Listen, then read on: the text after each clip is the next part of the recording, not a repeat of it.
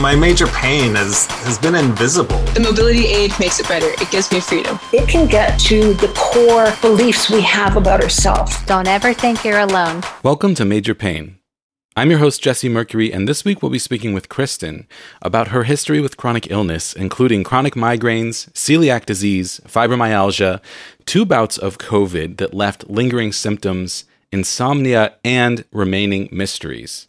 Kristen's chronic migraines started when she was just nine years old. Her issues with celiac disease started in high school, and she was diagnosed around 19 or 20. And her chronic pain that is currently diagnosed as fibromyalgia started in college. Through all of it, she's had an extremely difficult time getting doctors to listen to her, to take her seriously, and to try to take appropriate steps to help her through her chronic pain. If my memory is correct, this is the first time we've talked about celiac disease on the podcast, which is an autoimmune disease characterized by an immune reaction to eating anything containing gluten, which is something that I was very interested in because I myself have been eating gluten free for over a decade at this point. It was something that several doctors recommended to me years and years ago, and I tried it out and felt like I did notice a slight improvement in my overall pain symptoms. So getting to talk to somebody about celiac, you know, she has to take it very, very seriously. If she's at a restaurant, she has to ask the servers if they can change their gloves and wipe down surfaces. Uh, she has to be extremely careful. Kristen's doctors believe she has an additional autoimmune disease because she had a positive ANA test, but her doctors weren't able to narrow down which autoimmune disease they believe she has and diagnosed her at that point with fibromyalgia. Kristen introduced me to this idea that fibromyalgia itself might be an autoimmune disease. Apparently, there's a research study that is claiming as such. This is something that I had not heard before. I tried to do a little bit of research about this, and everything I see is contradictory. So I have no idea. but it sounds like there is some still some ongoing research being done into whether or not fibromyalgia might in fact be an autoimmune condition. According to my quick research, I'm seeing that some people believe it's a neurological condition or a condition of the central nervous system, and then some others believe that it could be autoimmune, and you know, others still have absolutely no idea. And that's the frustrating thing about fibromyalgia is that it is often just used as a diagnosis of exclusion for a process in the body that we don't quite understand. But in Kristen's case, with a positive ANA test, there is reason to suspect a another autoimmune condition, but she's really struggling to get doctors to fight and try to figure out what it is. Kristen has tried so many things to try to help with her chronic pain. She's tried Botox injections to stop migraines, but that only made it worse. She's getting ready to try a nerve ablation to see if that will help cut her pain levels down. She's tried tons of different medications, different therapies, and she'll talk us through the things she's tried that she feels have helped and warn us against some that she feels have caused more harm than good. We'll also talk about the difficulty of having family and friends that just don't understand. Not just doctors, but the people in your personal life not understanding what you're going through, not believing you, and how finding community through the internet and through TikTok specifically has been very helpful in Kristen's case. This was a very fun conversation. I had a blast talking to Kristen. You know, I, it's what we do on this show. We talk about hard things and laugh laugh our way through it. so it's a really fun conversation and also very informative, super interesting. I'm really excited to share it with you today. We'll get to it in just a couple minutes. So, as I just mentioned, uh, I personally have been eating gluten free for a little bit over a decade, and it's something that came up on this episode, so I want to give you a little context.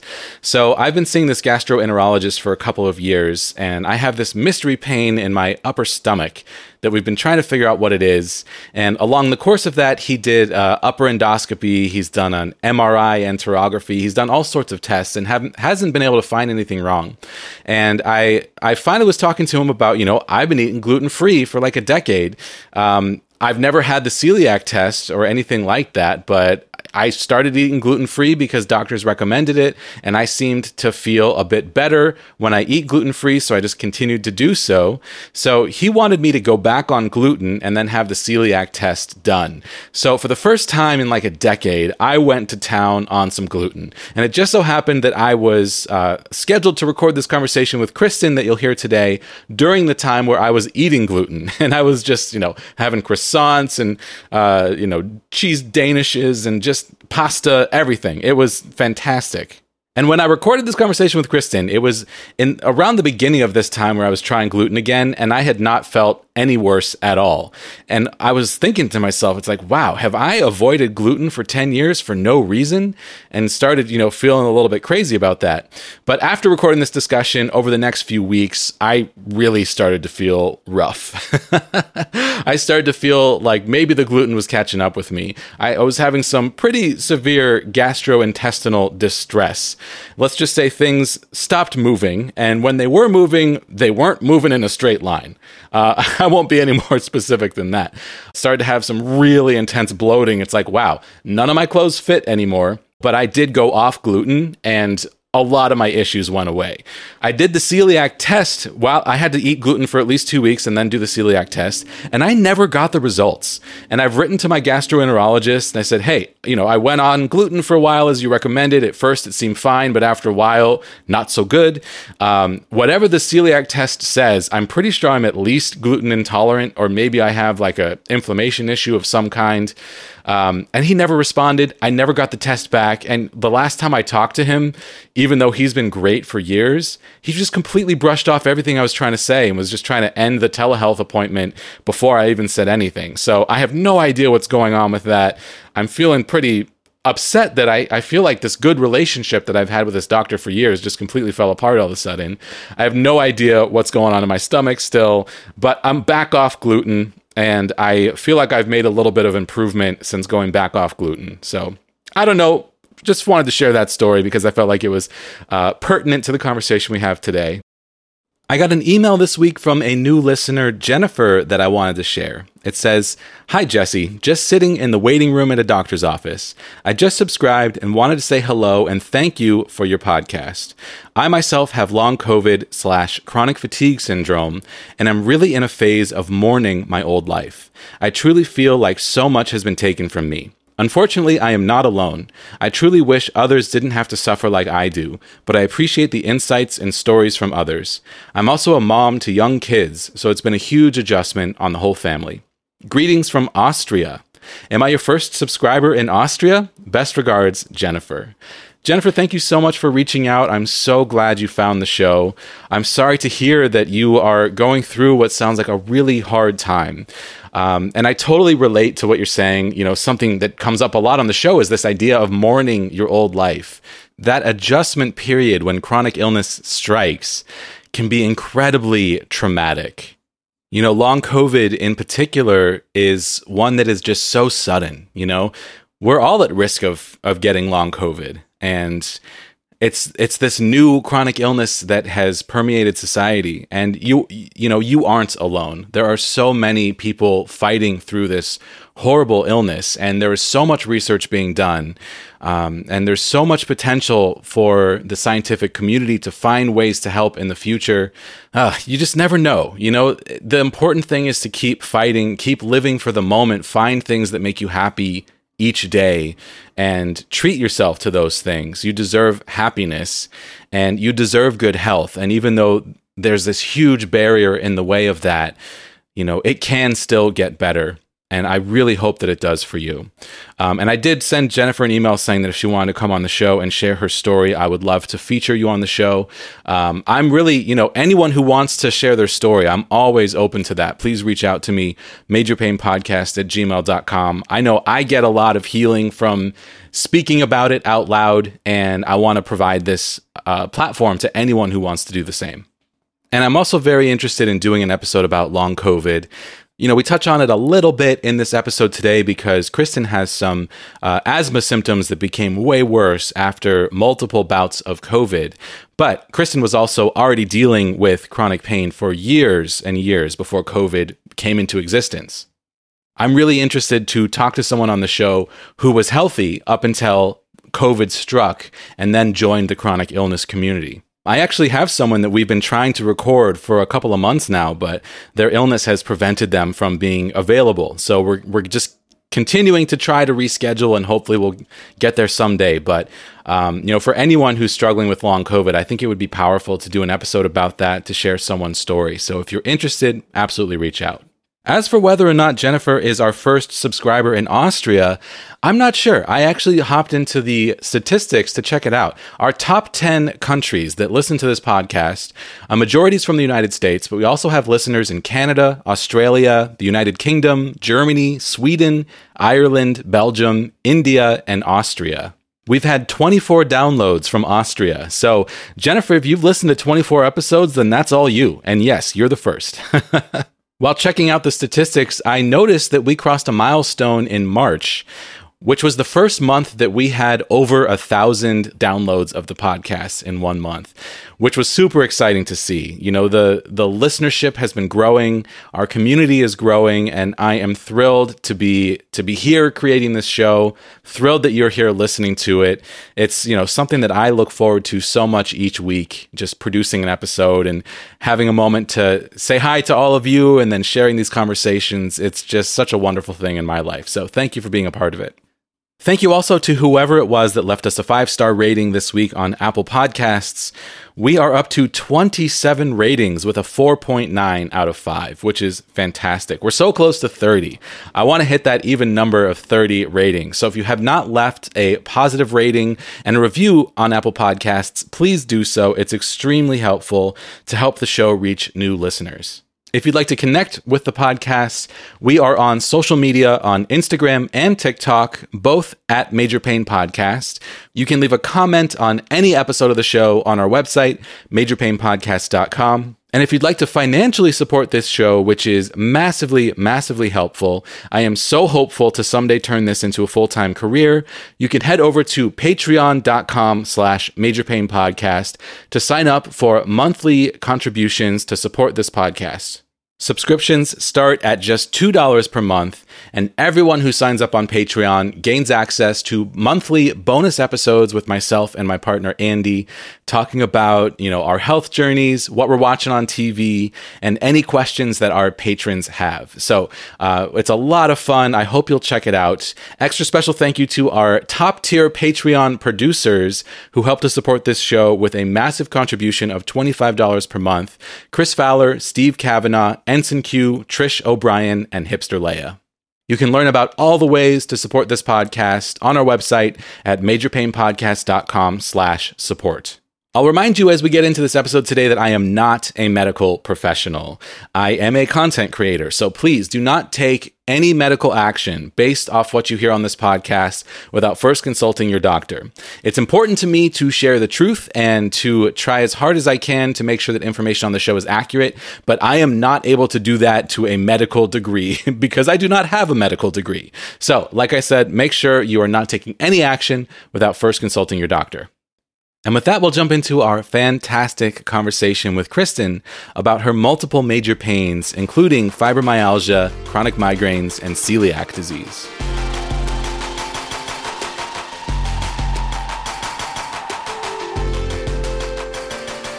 Kristen, welcome to the podcast. Hi, thank you for having me. Yeah, I'm really excited to chat with you today. We've uh, been in touch for at least a month now. I've been excited to hear your story, and we're finally on the day. We get to chat. Let's do it. Right. So, Kristen, why don't you tell us about yourself? Um, so I am in my 20s and I live in Massachusetts. I am a teacher and I live with my boyfriend and my dog. Awesome. What kind of dog do you have?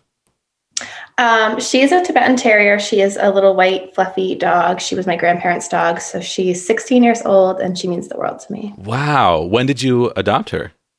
Um, two years ago. So my grandmother had been sick and I'd been um, taking care of both of them, but Mhm. um, she got sick sicker quickly and then so I took the dog and so I've had her for two years now. Yeah, I I love little white fluffy dogs. Yeah, yeah, I had a, a cockapoo. He just passed away about a year ago um, Oh, at 17. Okay. Yeah. Wow. But yeah, he was the absolute best. I I still feel like I'm hearing him like breathing at the foot of my bed sometimes, you know? Oh wow. they just Maybe- become yeah. such a part of you. Yeah. We Yeah. thought we were gonna put her down Oh. earlier in the month, but she pulled through. Wow. Yeah, it's it's tough with older dogs, you know, because you just know it's coming, but you don't know when. Exactly. Yeah. well, uh, Kristen, let's get into your health situation. So, what is your major pain? Okay, so I have many of them. I would say the biggest is fibromyalgia, migraines, so chronic migraines too, um, asthma, celiac disease, um, and I had COVID and I've had lingering symptoms. I've had COVID twice. Um, I also have insomnia and then some things that I'm not quite sure I haven't figured out. Yeah. So, like a complex pain situation with some mysteries on top. Definitely. Wow. When when did all this start for you?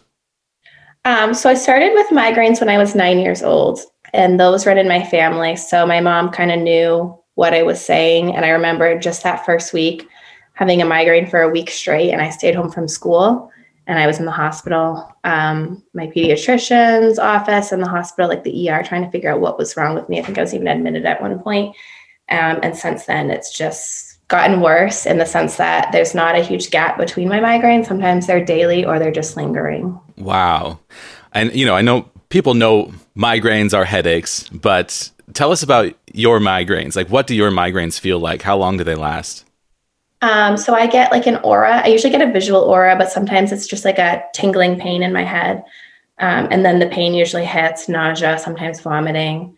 Um, mine last anywhere between like a day and like three to five days. But then I also have, I think it's called a postdrome, where you feel almost hungover from your migraine. I get that a lot. Wow. What what sort of visual auras do you get? Um, oh, I actually made a few TikTok videos about this. Oh, cool. I see um, stars. Half my vision field sometimes will just disappear. I think it's usually the left. Um, and then sometimes I see like little squiggly lines. Oh, interesting. So it just turned on when you were nine years old and you have no idea why? Yeah, pretty much. Yeah. I just I blame my mom and her family. It- They all have them. Okay, Most of them so- have outgrown them, but I haven't been so lucky. wow. So it's just assumed to be something genetic. Yeah. Um, so when this starts at nine years old, how do you integrate that into your life? I mean, it sounds like you, you took a week off school, go to the hospital, try to figure everything out. But then if it doesn't go away, how do you get used to that as a nine year old? Um, yeah, looking back, I don't know how I did. Like, I remember my mom, like, I remember going to my mom and saying I have a migraine, and she would give me like my medicine. Um, and there were times where I'd have to stay home from school or miss activities. But I, I remember specifically in high school being really hard on myself and thinking, uh, because the school I went to was very athletic. Um, and I would sit there and think, like, wow, how is everyone doing this right now when their head feels like this? Hmm. And then it dawned on me, like, wait a minute, their heads don't feel like this. Until I, I knew that, but then I didn't know that. Yeah, totally. It is. It's really hard to to remember that what we all experience as individuals is only what we are experiencing. You know, like we'll have an opinion about something, we'll see a movie and say this is the worst movie I've ever seen, but then someone else likes it, and it's like what? You know, people ex- think different things about things and have different experiences. Um, you know, we're all, there's so many of us, and we're all just one individual and we only experience our lives so our lives feel the most important to all of us but yeah it's just it's bizarre you know the variety of experience that other humans are having out there yeah. Like, oh, you're not in pain all the time? What is that like? yeah i mean i don't know what that's like either but is there anything that you've tried for your migraines that has been helpful Um, so right now I'm just on um, like abortive migraine treatments, but I have tried Botox for migraine. When I was in college, I went through two rounds where they put, I don't know, 20 or 30 different needles in different locations in your head. Um, but my migraines actually got worse after that, and both times ended up in the ER. Wow. So that didn't work for me. Um, and that's usually what I have to tell doctors for them to believe me, like how severe my migraines are, that I've done Botox and it hasn't worked. Um, So just right now, abortive medications. that's something I've, I've actually haven't heard about that using botox to stop migraines what is the theory behind that Oh, um, that is a good question. I think it's supposed to like relax the muscles, is what I think. Okay. I don't actually know, but it's usually like once you've gone through, they put you on like preventative medications. Um, and none of those work for me. Those have all given me awful side effects. And then, like, when you get to a certain point, they recommend that you go for Botox. And they usually say that you do like three rounds before you call it quits. But mine was so bad, I couldn't make it to the third round. But they, I do have people, like, one of my friends gets it done every so often. Like, you have to go in routinely, uh, I don't know, every couple of months or a few times a year. Um, and it does help some people. It reduces like the amount of headaches that they have or migraines that they have a month. But I wasn't lucky enough for it to help me. Yeah, and it sounds like preventative stuff didn't work either, but abortive uh, treatments do do help. Yeah, um, sometimes they do, not always, but it's about all I have, which Yeah. is something. Which which abortive treatments do you try? Um, oh, I'm blank. Oh, Ubrelvy. Um, Ubrelvy has probably been the best one. It, I want to say like 50% of the time works. And then I just take um, Fioricet the rest of the time. Okay. Well, it's good to have something in your back pocket to try. You know, 50% of the time is is 50% better than 0. That is so true. Yeah. So, okay, you start with migraines and then it sounds like you start to layer uh, pain on top of pain. So, what was next? Um, so, sort of what was next was celiac disease, but my diagnosis for that didn't go smoothly. Um, that is also genetic. My mom has it. So, my mom was diagnosed probably shortly after I started having the migraines. My mom was diagnosed, and she had my brother and I tested. We underwent um, an endoscopy. hmm Uh, Mine was awful. I woke up during mine and was trying to pull the tube out of. Oh my my God. Wow. So I think because of the diagnostic criteria at the time, they said that we didn't have it. But in high school, I started having a lot of pain, and after I'd eat, I would be on the floor because my stomach would hurt so bad. So um, I just started going gluten free as much as I didn't think I could do it and didn't want to do it. And then I eventually got the testing done, and they confirmed because it enough time had passed that the criteria had been updated, and, and they said, yeah, you do have celiac disease, and you did when you had the test done the first time. Wow, well, this is super interesting. So I, I have also had an endoscopy checking uh, for celiac disease, among other things. Um, and yeah, they put you under and they stick a tube down your throat and look at the uh, the upper area of your stomach. So how did you wake up during that? Did they make a mistake with the um, anesthesia?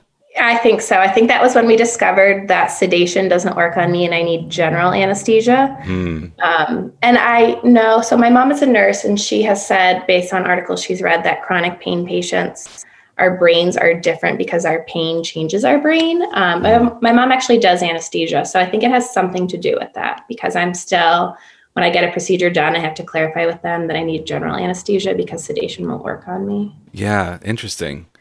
Wow. Okay. It's And- Yeah, totally. And you know, I actually just had the celiac test done. Like I, I don't have the results back yet, but I ate gluten free for 10 years because a bunch of doctors told me to because I have this mystery illness. And I'm, I'm waiting to hear back, but I've, I've started eating gluten again because it's like, why not? You know, I don't, I haven't gotten better without it. And I haven't gotten worse on the gluten. So I'm now just like, I think I just ate gl- gluten free for 10 years for no reason. Oh my god, that's terrible. On top of being in pain, you can't have the good food. yeah. Well, you know, negative. I do think that there is something to like uh, eating an anti-inflammatory diet, you know, because I I had years where I was relatively okay, and I think that maybe the diet contributed to that. But whatever's going on with me has gone past that point, and Yeah. And I am now of the mind that like I've done so much food restriction without knowing exactly why, and I just want to throw it all out the window and just eat croissants, and it's been really fun. I'm sorry, I shouldn't be talking about that to someone with celiac disease, but No, you know, I feel the same way about sugar because people say that to me about sugar, chocolate, caffeine. Oh, that'll help your migraines. And I've tried it Yeah. and it doesn't. And I have this conversation with one of my family members almost daily. I'm like, I'm already suffering. I'm in pain. This is my one joy. Don't take Yeah. it away from me. Absolutely, totally. Yeah, I, I used to feel like I have to try all of these different things. Everything that anyone recommends, you know, you got to try it to to rule it out. And everyone has a thought, you know, have you tried yoga? Um, Oh my God, Yeah. yes. I hate that question. The I know. over at that point. I yeah. exactly. And I love yoga and I do yoga. But yes, I have tried yoga, you know. Right. um but yeah, so you've been gluten-free since then it sounds like. And how old were you when you were diagnosed? I don't know. I don't actually remember, but I was probably 17 or 18 when I decided to eat gluten free, and I was diagnosed maybe a year or two later, I want to say. Okay, So- yeah, yeah. So you did it first. Yeah. Yeah, you mentioned that. You went gluten-free and then found out you needed to. Yeah. Um, yeah, so interesting. Yeah, I, my doctor also told me that I had to eat gluten to do the celiac test because you do. yeah. Did you have to do that as well? Honestly, I can't remember. I remember being really fearful of that. And I, I don't remember what they said. They might not have made me because of my situation and the Mm. first test I had. I don't remember. That's a good question. Yeah. But I do remember being like, I'm going to eat Dunkin' Donuts if I have to. Yeah, well, that's also super interesting that the endoscopy uh, showed that you didn't have celiac disease when you in fact did. Uh, you know, proving that things are not always readily apparent. Sometimes you have to Yeah. dig a little bit deeper. Definitely. So, tell us a little bit about celiac disease. You're, I, th- I think you might be the first person we've talked to on the podcast with celiac disease. Now that I'm thinking back, but I have a bad memory, so who knows? Um, but yeah, tell us a little bit about celiac disease. I'm, I'm familiar with it, and we're kind of talking past what it is, but but let's dive into it a little bit. Tell us about it. Okay. So um, it is a food allergy, but it's more than that. A lot of people think it's just a food allergy. It's actually an autoimmune disease. Um, so it's wheat, gluten, rye, barley, and for some people, oats. They also make gluten free oats, and it's very like person to person. I can do some, my mom can't do any. Hmm. Um, and, you know, we get like these GI symptoms when we have it and we eat these foods. Um, but you can also have long term damage to your body. So you can get um, cancer. I think I wrote down what I actually, there's somebody in my family who we think had that cancer. It's like a stomach cancer. Um, because it will damage your intestines over time and you can become um, malnourished.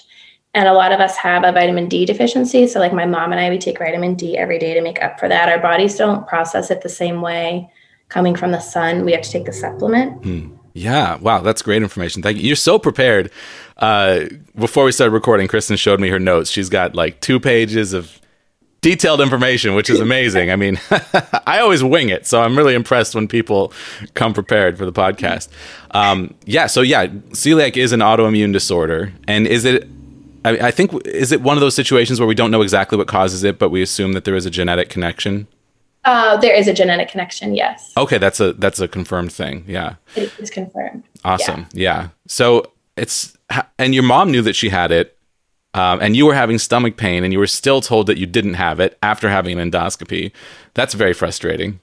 Yeah. And that's kind of when my mom was like, hey, you should just try it. Like, you don't need to go to the doctor and have that. Like, if it's, if it's going to make you feel better, just try it. And I was like, but no, bread. And then I was like, all right, I don't want to be in pain every time I eat and rolling around on the floor. So I did it and definitely made a difference. And now I can tell um, when I go to a restaurant, everything has to be like I have to talk to the server and say, can you change your gloves, wipe down surfaces, try to eliminate the cross contamination risk. Um, because if I am just a little bit contaminated, I will I will get sick.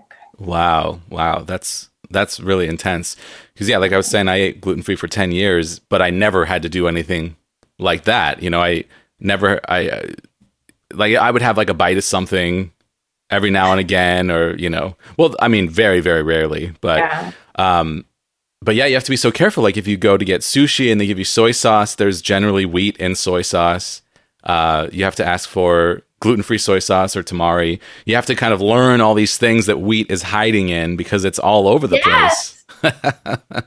I always say that, like it's hiding in Twizzlers. Why I love Twizzlers. It's hiding in there. Wow. Yeah, I didn't even know that one. Yeah, I mean, there's you have to check the ingredients on everything, and it's and and it's not just that wheat um, needs to be absent from the ingredients, but the preparation also makes a huge difference. Like you were saying about oats, like oats don't actually have gluten, but they are so often um, harvested with wheat that a lot of oats will trigger a celiac response, even without having actual gluten in the actual oat, which is terrifying. You know. yeah, that's very true. So, and I'm usually really good about reading the packaging because I've been doing it my whole life. But I did have an episode, um, maybe like a month ago, where I didn't read the ingredients correctly, Hmm. and I took a bite and I went, "That is too good to be gluten free," and then it wasn't when I got sick. oh no. Um, so what are your favorite gluten-free substitutes? Do you have like gluten-free breads and stuff that you enjoy? I do. That is a good question. Um, there is a gluten free bread from Walmart. So Udi's is like one of the top, and I can't remember if it's Udi's or it's a different brand. Um, but it is not refrigerated, which makes a huge difference because it doesn't fall apart and it's not cold. It's more like real bread. Um, it's soft. So I get it at Walmart um, in the just regular gluten free section, so not refrigerated. Um, I really like the brand Katz. That's K A T Z. They make like donuts and different desserts that taste pretty good, almost almost normal. Yeah, awesome. My favorites are um, Franz bread. F R A N Z makes a really good gluten free bread. I don't know if it's on the uh, East Coast. Um, I like they're. I think that they are actually from Seattle, uh, where I'm at, or at least they have a factory here or something. Um, but yeah, Franz bread makes an awesome gluten free bread. So good that I I would actually still get it, even though I'm now experimenting with gluten again. Like there's actually, there's, there's actually quite a few companies that make really good gluten free products. You know, um, like my favorite sweet is Honey Mama's, which is you know kind of unrelated because it wouldn't be gluten anyway, but it's like a coconut chocolate. Like I call it fridge chocolate. um, yeah, this is very. I don't know it. Is it a West Coast thing? I'm not sure. I'm not sure. It could be a, a, Pacific Northwest thing, but they're they're like these squares that are like chewy, chocolatey, coconutty thing, and they have different flavors. My favorite flavors are peppermint or coffee. Um, but yeah, you just you learn how to get by without gluten. You know, it seems like a really overwhelming thing to do, but I, you know, I did it for ten years and felt like it wasn't that. Of all the things I've done for my health, eating gluten free was seemed hard, but you get you get used to it pretty quickly, and is a very very doable thing to do. Yeah, and it's come a long way from the time my mom got diagnosed to now. Mm-hmm. Because when she first got diagnosed, we were like, "Oh, there's really like no restaurants we can go to." Um, what was sold in the grocery stores was very limited, and now I can go almost anywhere. I discovered I could go to IHOP like a week ago and went there. Oh wow, I didn't know that. Yeah, yeah that was awesome. I've been there twice now. Wow. Every glu- weekend I'm asking my boyfriend, hey, do you want to go to IHOP? really? yeah. They have gluten free pancakes? They do. And um, so I called them ahead of time to check about the cross contamination thing, and they're pretty good about it. And I've not gotten sick the two times I've been. Wow. That's awesome. And yeah. that's actually a really good point is that it's really changed. You know, like it depends like what community you live in, what part of the country you live in. There seems to be a lot more understanding in some places than others that like some people really need to avoid gluten because it is you know going to make them very very sick. Because it did kind of become this fad for a long time where like a bunch of people were eating gluten free that didn't necessarily need to you know myself included. And um yeah. yeah it became like a weird cultural thing where all of a sudden people were being judged for not eating gluten. I know, and I had kind of been annoyed by it because I was like, if I could eat gluten, I would. But at the same time, it definitely helped there be more products available to us. So I guess it's okay. Yeah, absolutely. You know, it's one of those things. It's like, why aren't we just letting people eat what they need to eat? Why are we judging other people's diets? Why am I getting dirty looks from servers when I ask if they have gluten free toast? You know? so once you start eating gluten free with celiac disease, is that is that the treatment? Just 100%, just eat gluten free and you don't have to worry about anything else with celiac disease? Or are there other other issues that you need to be aware of? Oh, that's a really good question. Um, I think eating gluten free is the main part, but um, so I do have a GI specialist that I go see about every six months, and he will draw blood. Um, and sometimes he's detected like certain levels of gluten or whatever the protein is in my blood, and I didn't know that I was eating it, mm. um, or that I was having so much, and I had to figure out like what was contaminating me. Um, I also I take I do take a medication for my stomach. Um, I don't know if it's because of the celiac or something related, but I do take a daily medication, and then I take the um, vitamin D every day. Okay, yeah. I think so. I think that's the treatment, and then like I always keep Pepcid on hand if I accidentally get contaminated with gluten. Oh, okay. with the symptoms. So Pepcid can help. Um, does it help like get it through your system quicker? Um, I think it just helps with the stomach pain. It's an antacid. Okay. Interesting. And then sometimes Imodium if things are really bad. What does celiac poisoning, like gluten poisoning, feel like? It's just intense stomach pain? Um, yes, intense stomach pain. And then you have to go to the bathroom like quickly. And sometimes you're in there a while. Okay. so no fun. First question. okay, so we've got migraines and celiac disease. What what was next? Um, next was the fibromyalgia. When I was in um, college, I I started having um, stiffness and just all over achiness and pain and days where I couldn't get out of bed. And I think I just assumed it was my migraines at first, which doesn't really make sense because obviously it wasn't, but I had already been dealing with that. So I'm like, oh, it's just that. Um, but my mom, again, she was just diagnosed with lupus. So I was like, she gets a diagnosis, I get one. Wow. So she was just diagnosed with lupus and told me that my symptoms were very similar to hers. So I went to my primary care who did a blood test, um, an ANA test. And so it was positive which caused her to send me to a rheumatologist. Um, and I guess you can have a positive ANA and not have an autoimmune disease, but with my positive and my symptoms and my family history, they sent me. But they haven't been able to um, narrow it down to any one disease. Like for my mom, she has lupus, but it took probably close to 10 years for that to show up in her blood work. Mm-hmm. Um, so they just say it's fibromyalgia for right now, but I'm I am seeking a second opinion because not that I don't think that fibromyalgia is real. Obviously, like I live with it, but you can have fibromyalgia. I'm learning, and you can have lupus, and you can have um, EDS, which I actually have a knee injury where I dislocated my knee because I hyperextended it. Hmm. Um, and that happens to me all the time. So I'm just trying to figure out what's going on there. Yeah, that's really interesting that they would say. I've I've never heard anyone say that that they had a positive ANA test, uh, which is you know auto antibody test, right? Is that what that is? I believe. I know yeah. I've had it done as well. um, yeah, so basically ANA test will you know point towards an autoimmune disease, um, which we know you already have. You already have celiac disease, mm-hmm. um, but it sounds like they're they're thinking you might have another autoimmune disease on top of this but they don't know which one because you're having all this chronic constant pain. So then they just label it as fibromyalgia and call it a day. Pretty much. yeah. Yeah. And they say be quiet and go home and deal. yeah, see this is not this isn't right. You know, like this this is really upsetting to me because I, I, I, this keeps coming up on the, the podcast. You know, I was also diagnosed with fibromyalgia at one point and told to just go live with it. Um, and, you know, as things got worse and worse, was told I didn't have fibromyalgia anymore. But the thing is, is like living in chronic pain is awful, and fibromyalgia is a is a way to indicate that you live in chronic pain. And having yeah. a doctor verify that you have chronic pain can be extremely helpful. And and there's a lot of research going on where I think there's a lot of people where like fibromyalgia being the cause of their chronic pain is is a reasonable diagnosis, you know, like there's a lot of situations where I think that that could absolutely be the diagnosis. But unfortunately, it's also used as a diagnosis of exclusion, where it's like, well, we don't know what's wrong with you, so we're going to call it fibromyalgia and send you home.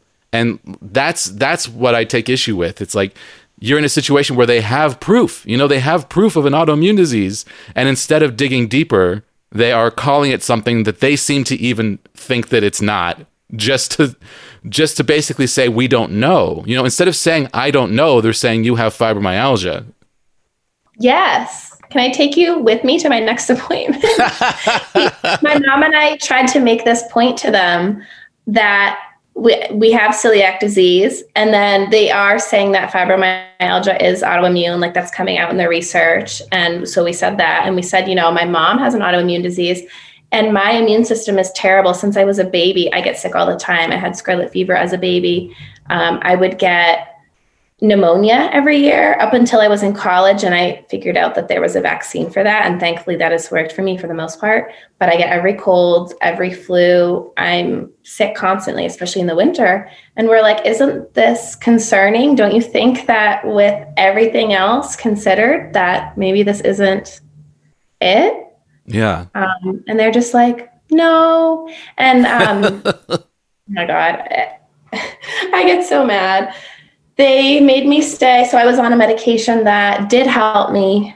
I was on it for about 10 years, and I spent literally the last two years since this last appointment. I actually haven't been back because I, I couldn't go back after that. I was like, I'm not going back. Um, what was the medication you were on for 10 years? um, duloxetine or Cymbalta. Yeah, yeah, I've tried that. So I finally just convinced them because I've asked every doctor I've come into contact with over the last two years to taper me off off of it because it's not helping my pain anymore. I wouldn't be in so much pain if it was. And I'm having all the side effects like nausea. I wasn't able to eat. Um, until they finally just tapered me off of it. And I don't want to say I, that I feel amazing, but I feel better. Like my pain is the same, but I'm a little less nauseous and a little more awake. I'm just like, why do I need to be on this? And they're like, well, you're in a lot of pain. So if you're in a lot of pain, then you should be on this. And I'm like, well, I'm in a lot of pain, but this isn't helping. Right. Totally. Yeah. See, the, this is the same sort of stuff that I've experienced too. It's just so infuriating. Uh, I saw, you know, I, I just started cycling from doctor to doctor for a while until I landed at the University of Washington. And one of the doctors I cycled through put me on duloxetine, and I hated it. You know, I'm like this. I don't feel any better. I feel way worse. My dizziness is worse, and um, and I know that it helps a lot of people. You know, like I from from what he said, and you know, even my new doctor asked me if I'd tried duloxetine. Duloxetine's the new yoga. Everyone's got to try it. But uh, if it works right? for you, that's great. But if it doesn't work for you, that then then you like with that doctor, he's like, okay, well, the duloxetine's not helping, so I I think you know there's nothing that can help. Basically, it's like if this well, one thing, yeah. So we had a plan. We said we asked about another medication, one that is helping my mom. And and this happens with every doctor. It's not just this one doctor. It's happened to me so many times, especially in the past two years, where we're like, this isn't working. What is your plan? What is the plan after this? And they don't have one and they don't want to tell you that. They won't admit it. Mm. And then so I've just started telling them how much pain I'm in, and then they get super uncomfortable. Um, and I've even had female doctors tell me, well, why don't we just put in a psych referral for you then? It must just all be in your head. Oh, man. And I'm, I'm like, sorry. it's not. No, it's not. It's not. That's happened to me too. It's awful. It's just awful. You know, like, why is this the way that we're treated? And I, I, I think about it all the time. I think a big part of it is, is, you know, like doctors just being afraid to say, I don't know. Yes. yeah. yeah. Well, I'm really glad that you're seeking a second opinion. You know, like I like you have something to go on, you have some evidence, you have this positive ANA test. There are so many autoimmune diseases. Let's test you for every single one. Why aren't we doing that? You know, like why can't we evaluate you for every single one and, instead of just assuming that you have fibromyalgia, which I, I've actually never heard that referred to as an autoimmune disease before. Uh, you were mentioning that new research is pointing in that direction. Um, yeah, yeah, that's that's news to me. Oh, okay. Yeah. yeah. Um, it had been kind of a debate if it was or if it wasn't. And there was an article. Actually, wait, I did write this down in my. Um, okay. The Journal of Clinical Investigation mm. did post um, something recently saying that it is assumed to be an autoimmune condition. Um, but another thing with doctors is that when they hit that point where they don't know and they don't want to say they don't know. It's also like they punish you because you didn't respond well to the medication or their plan. Like yeah. I had doctors try to put me, so I was on Lyrica before duloxetine, and then they want to put me back on Lyrica. And so I did it to please them, even though I knew it wasn't going to go well. And it didn't go well. And then when it didn't go well, it was like it was my fault. And I'm like, well, I told you I've tried this before and my symptoms are awful. So I tried it again for you. And guess what? My symptoms are still awful. What now? And they're like, nothing, sorry. Yeah. Totally. Yeah. I, that exactly. Yeah. Yeah. That that's so true that you feel like you're being punished for for their ideas not working, and yeah, it's it's infuriating. You know, like I still have relationships with doctors that that fall apart because what they recommend doesn't work, and it's like, what's important here? You being right or me getting better? You know, like why am I why am I seeing you as a patient to feed your ego or for me to feel better? Because I don't know if we agree on the reason that I am here. oh, literally, yes. Wow. I'm sorry you're dealing with these frustrations, you know, like the uh, it's we we all do. Like we all go through this. For some reason, chronic pain patients are just not believed and, you know, we just have to deal with this like constant gaslighting from doctors that we go to for help. Um, and yeah, and I know that for for women it can be a lot harder because you know uh, there there is like the secondary issue in medicine of um, women not being believed. Uh, mm-hmm. Secondary is the wrong way to say that. Uh, additional, no, not secondary, but additional problem of uh, of women not being believed. And I, I I'm a man, and I was not believed, and I know I there's so many accounts of it being worse for women to to women just not even being able to get help. Um, and it's just it's heartbreaking. Yeah, I know. And I almost expect the male doctors to dismiss me, but then when the female ones do too, I get really mad. I'm Yeah. still searching for a doctor who will listen to me and help me. Yeah. Well, that doctor is out there, you know, just you just got to keep looking. You got to keep looking. I'm I'm and it sounds like you are you're getting that second opinion, but you know, Yeah. yeah, I mean, I I I I have not kept count of how many doctors that I've seen, but 99% of them have failed me, you know? And mm-hmm. that 1% though, the 1% is worth it. It is worth it. And that's that's out there. That is possible. And you know, for people who persevere and keep pushing and keep asking questions, keep knocking down doors, like y- you can find that for sure. Yeah. Um, I learned on TikTok that that is called a unicorn doctor. That's what they're being called yeah. because they are rare. I, I don't think they exist, but you found one, so hopefully I will. Yeah. I think I found one. Well, I didn't crossed. realize either how how common um, this issue was for us chronic pain patients until I joined TikTok and then saw that I wasn't alone, that we're all being dismissed and gaslit and just living in pain and not being believed. Absolutely. I know. And it's mind blowing. I mean, how has that changed your perspective to discover that it's absolutely not just you? Um, oh, immensely. It's been so helpful to have a community, um, especially because, like, my family and friends, as great as they are, they can't understand and I feel like they get tired of trying to understand. So sometimes it's nice to just have that community of people who do understand. Um, I do out, although I do have one best friend from college who is chronically ill as well. So she's kind of also, we've kind of guided each other through different things. Um, but it's also nice having that community on TikTok. Yeah, for sure. Tell me about your um your chronic pain that is currently being categorized as fibromyalgia. Is it like a widespread full body pain? Oh God. Okay, it's a lot. Um, so it's uh, so the migraines do fall under. That's one of those like dual category things. It does fall under the um, the fibromyalgia. I also have um, neck pain and shoulder pain, and I've gone like I've gone to physical therapy and done like the strengthening because they'll say like, oh, your neck is weak. Um, and I've gone and done the strengthening so many times, but they also like at physical therapy, they treat you like you're a regular patient when you're a chronic pain patient. So you can't do the same things and you Mm. have limitations. So that's a whole nother issue. So sorry. But um shoulders, back, so like literally my upper back and my lower back. Um, I'm actually getting my nerves ablated What is um, that? in about a month. So they're gonna burn the nerves off to try to cut the pain.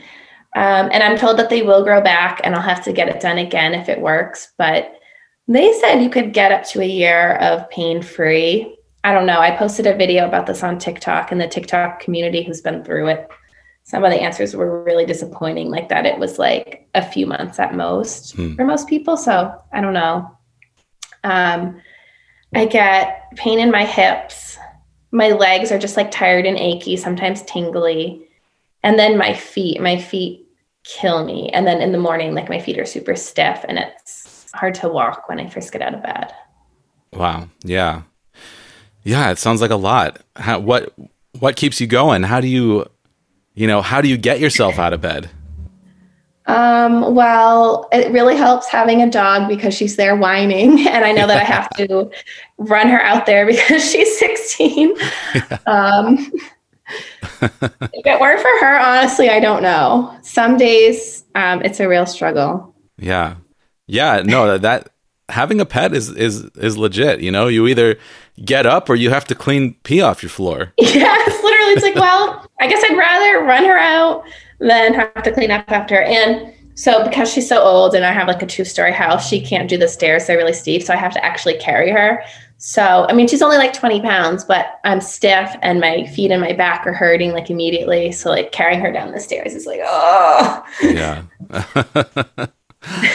so what was your next um what was your your next addition to this sandwich of pain that we're building here? oh, okay. So, I have asthma and I was diagnosed with that in middle school. Um, So I have an inhaler that I use. I use albuterol. I do have another one, um, Flovent. I'm supposed to take it daily. I will admit I've been really bad about that because I, there's so much medication I have to take every day. Um, but before I had COVID, so I had COVID in December of 2020 Mhm. and again this January 2022. So before I had COVID for the first time, I would just take my albuterol as needed, like usually exercise or cold weather made my asthma worse. When I had COVID um, the first time, my symptoms were so bad, I felt like I had pneumonia that my PCP sent me to the ER um, to get a chest x ray to make sure I didn't have pneumonia. And I didn't, it was just COVID. Um, I had to get a nebulizer for my albuterol and I had to start uh, another daily medication for it that I'm still on. Uh, it was terrible. Like I was very short of breath. I couldn't even walk very far. Like I felt like my grandmother who had been in heart failure and like she would get short of breath walking a few steps and that's what I was like. And I was like, oh my God, this is awful.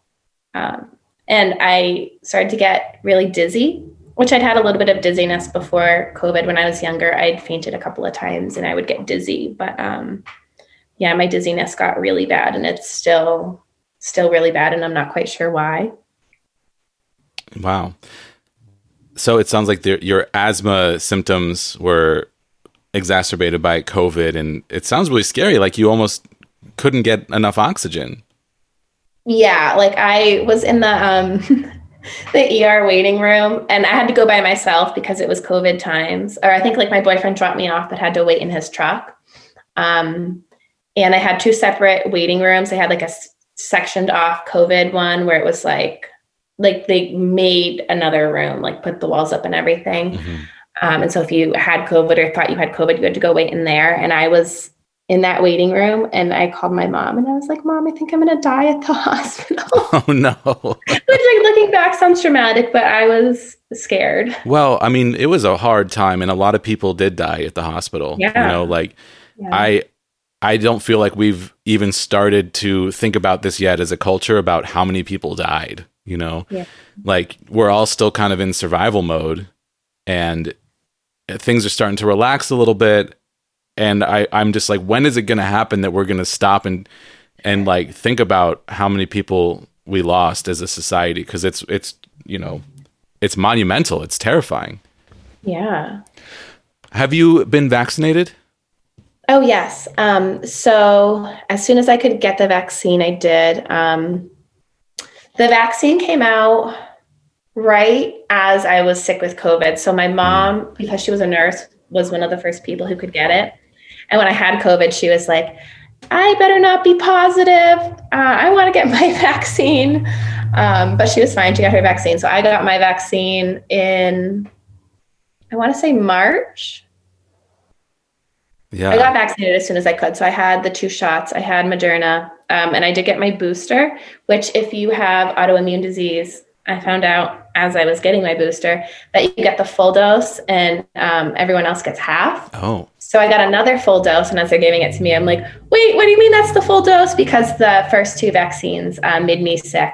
The second one, I was sick for two weeks.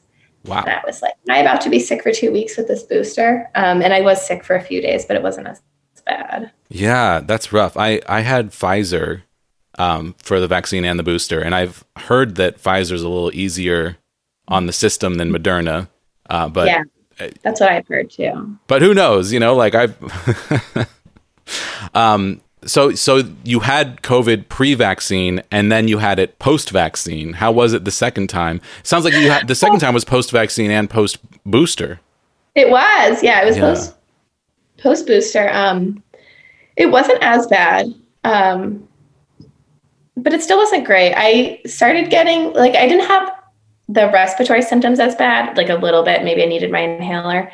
Um, and still was on the daily um, medication from the first time, and I still take that now. But I just started getting like really dizzy and weak, um, and not feeling well. Other than that, I don't remember, but I do know like dizziness and weakness have stuck. Yeah. What? So what symptoms? I mean, I, we talking talking before we started recording. I know that you have some lingering effects from COVID. So what do you feel like are your lingering effects? Um, so the dizziness, I wonder if it's related to COVID um, because it's a lot worse than it was before I had it, even the first time. And now, every day when I stand up, um, I get lightheaded and dizzy. Um, even a few weeks ago, I like full on passed out. I was standing up talking to my boyfriend, and I think he left the room for a moment. Of course, that was when I blacked out. Um, but I like woke up as I was like leaned over on a piece of furniture, going, "Whoa, did I just pass out?" Hmm. um, and so I don't always pass out. Like I kind of trained myself, or I should say, my mom yelling at me as I'm fainting has trained me to just like drop to the floor and sit when I feel dizzy, like the first inkling of it. Um, but that was the first time in a long time that I'd passed out. But I have the dizziness daily. Um, and I've started just drinking like liquid IV and like trying to increase my salt intake. But that's something where I'm trying to figure out why it's happening um, because it doesn't seem, it's not even my normal. Yeah. It's just tough. Like we're in this in this time where a lot of research is being done, but until it gets done, we still don't really know what the long term effects of COVID are. You know, we know that people are experiencing them, but we don't necessarily have the tools and the knowledge to help a lot of people yet. But it's, you know, for anyone who's been dealing with chronic illness since before COVID came around, that's the norm. You know, like we're used to that. yeah, right. It's like just another another thing. Yeah, yeah, another another layer on top of layers on top of layers. Um, is is that the full picture of your? I mean, this is a lot, you know. is that the full picture of your of your major pains? No, did I miss anything? I think that is. Yeah. Let me look at my notes here. Oh, I did forget one thing. I mean, yeah.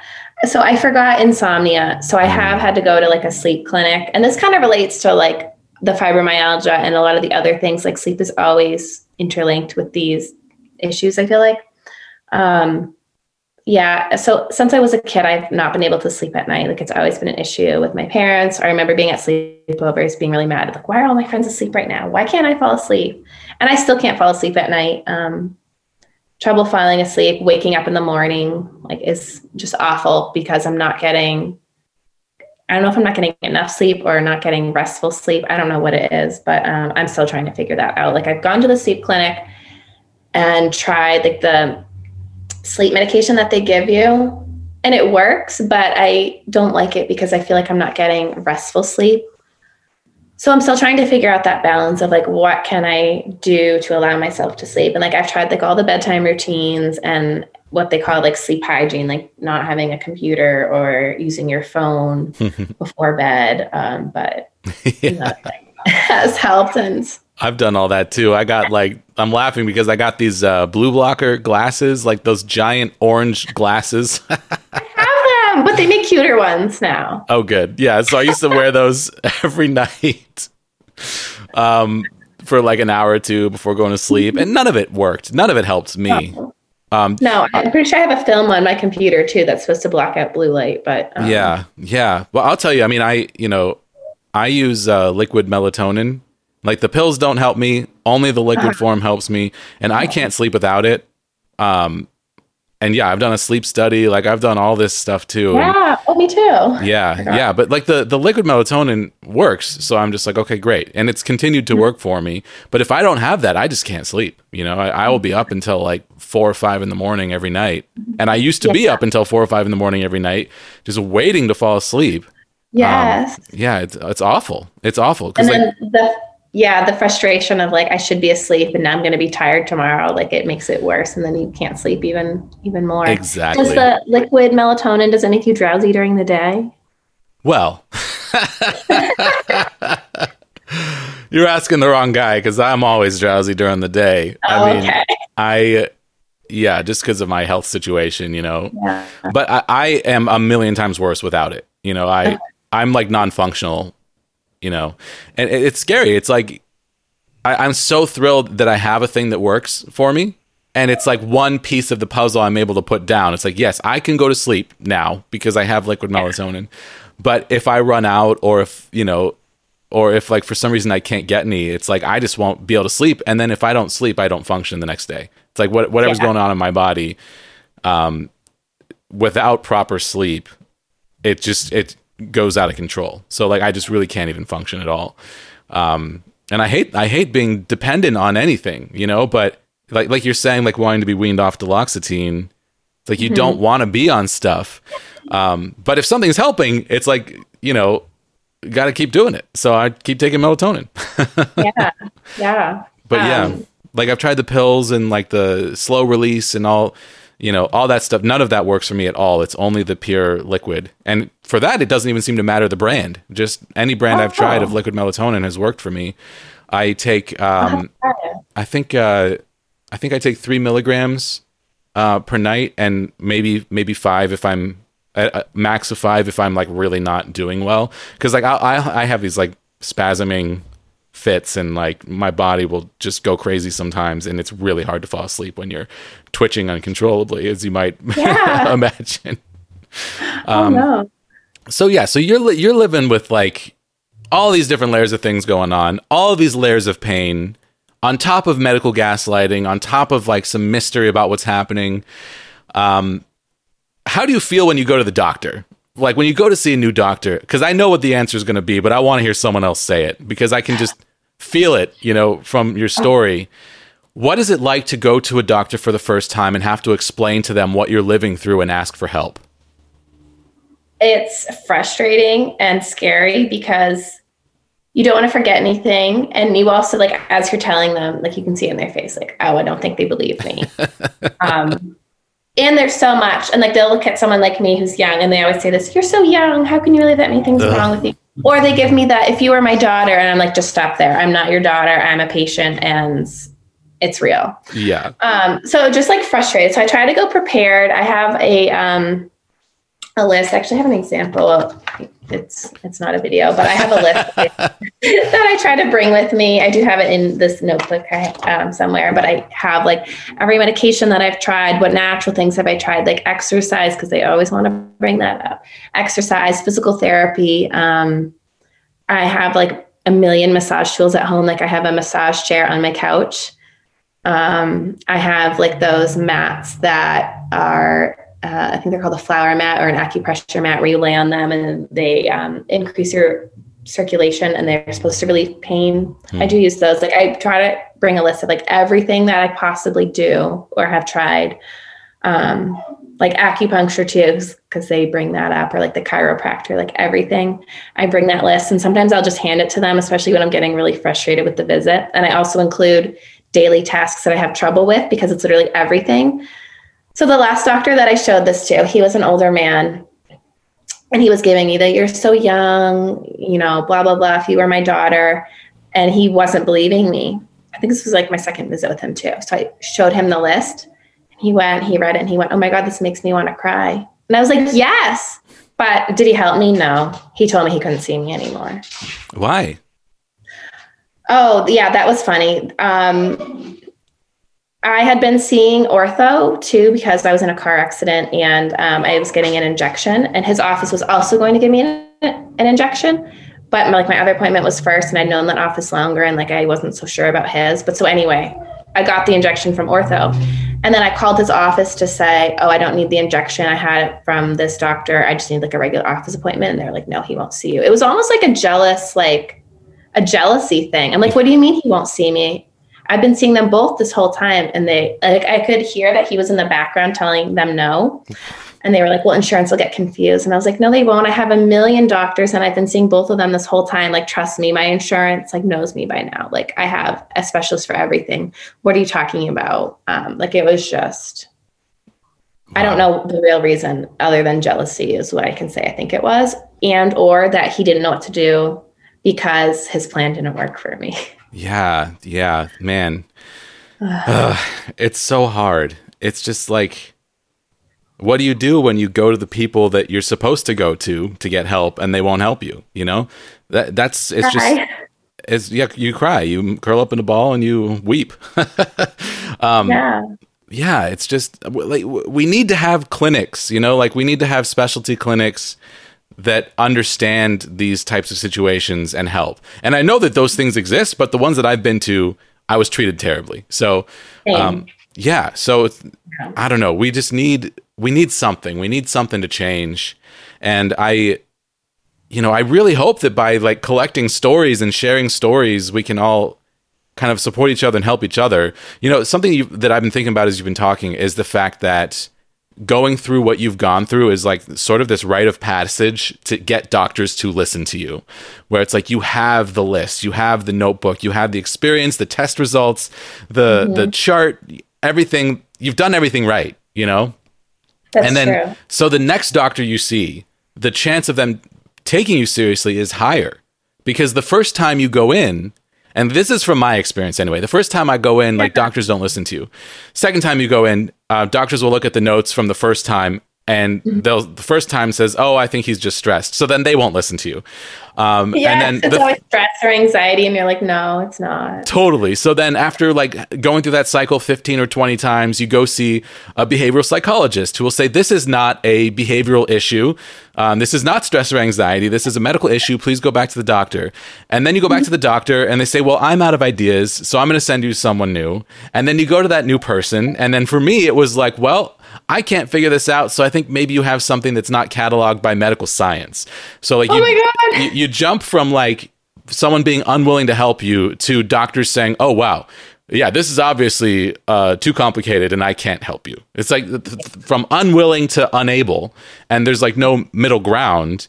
Uh, but then, so then where I went from there is just like, just keep trying, keep trying, keep trying. And the way that doctors treated me changed tremendously because, you know, the more I tried, the more we found on my test results. And, you know, the more I tried, the more compassion I received from people because I was also getting worse. Showing up in a wheelchair doesn't hurt. um, and, and like all of a sudden now doctors are taking me seriously. And I felt like I had to, I had to prove myself for like over a decade and go to like dozens and dozens of doctors to get to the point where they're willing to sit down and actually do the thing they should have done in the first place, which is run some tests beyond the average blood tests and, you know, an MRI and like like checking for MS and all that stuff. Like I've been checked for MS so many times. I don't have MS. We can stop checking for MS. You know, we can start looking for other things, please.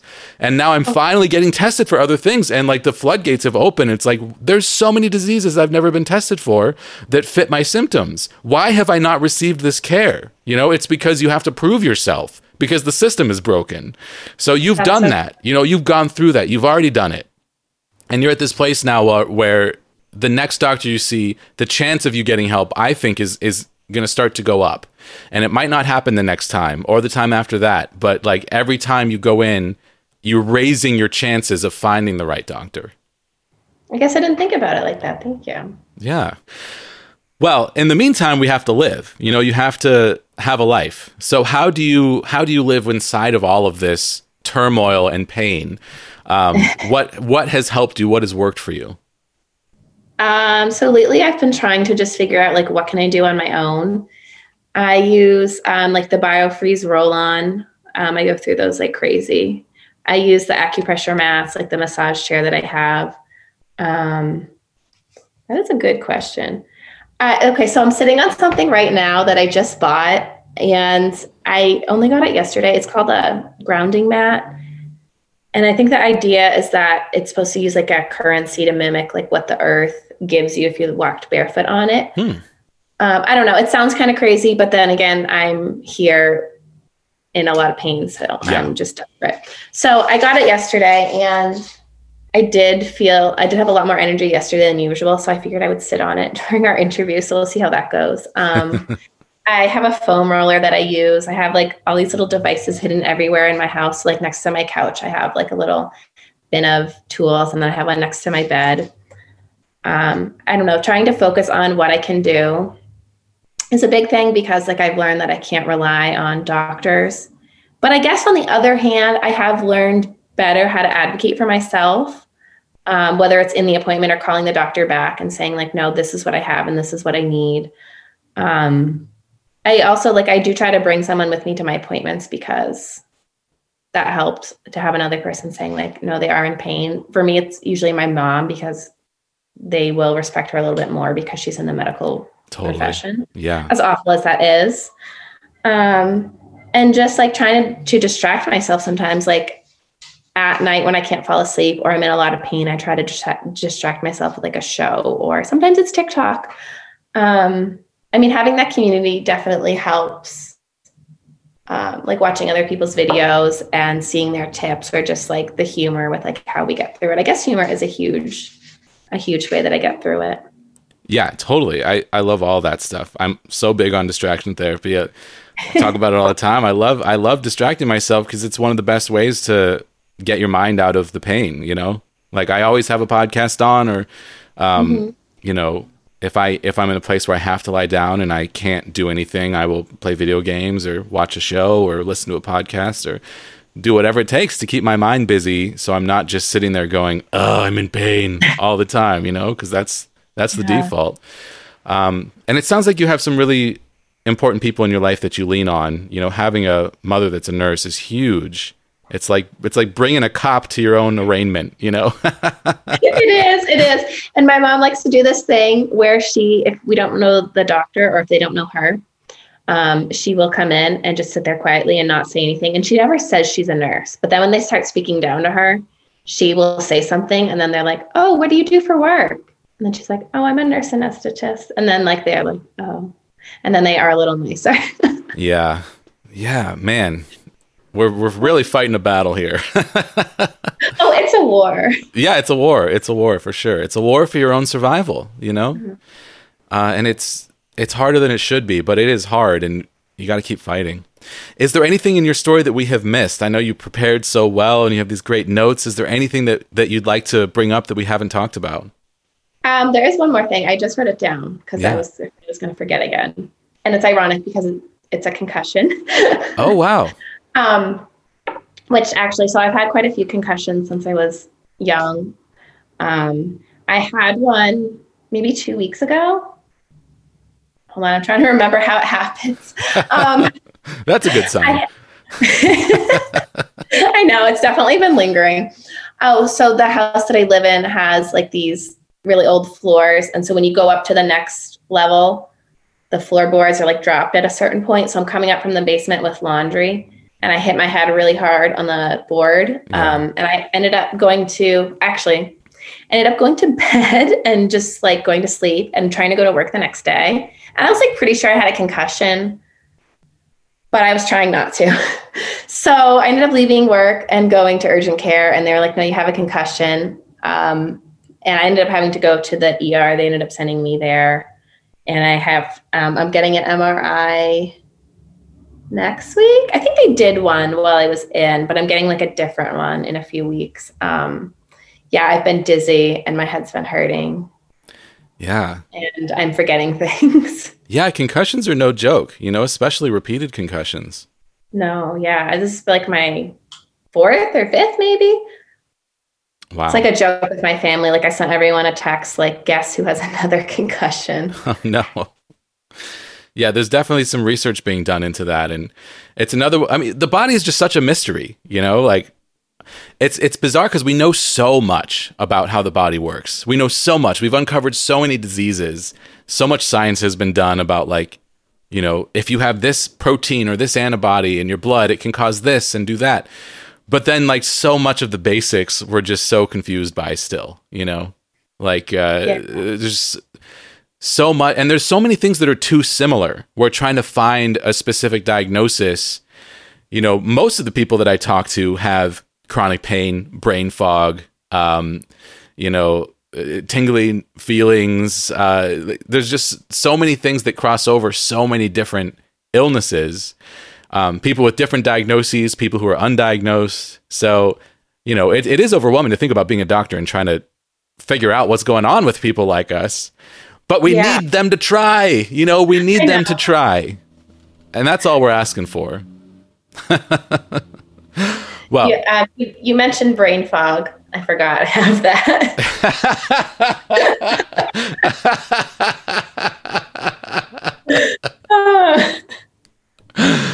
wow. That is the best description of brain fog I've ever heard. wow.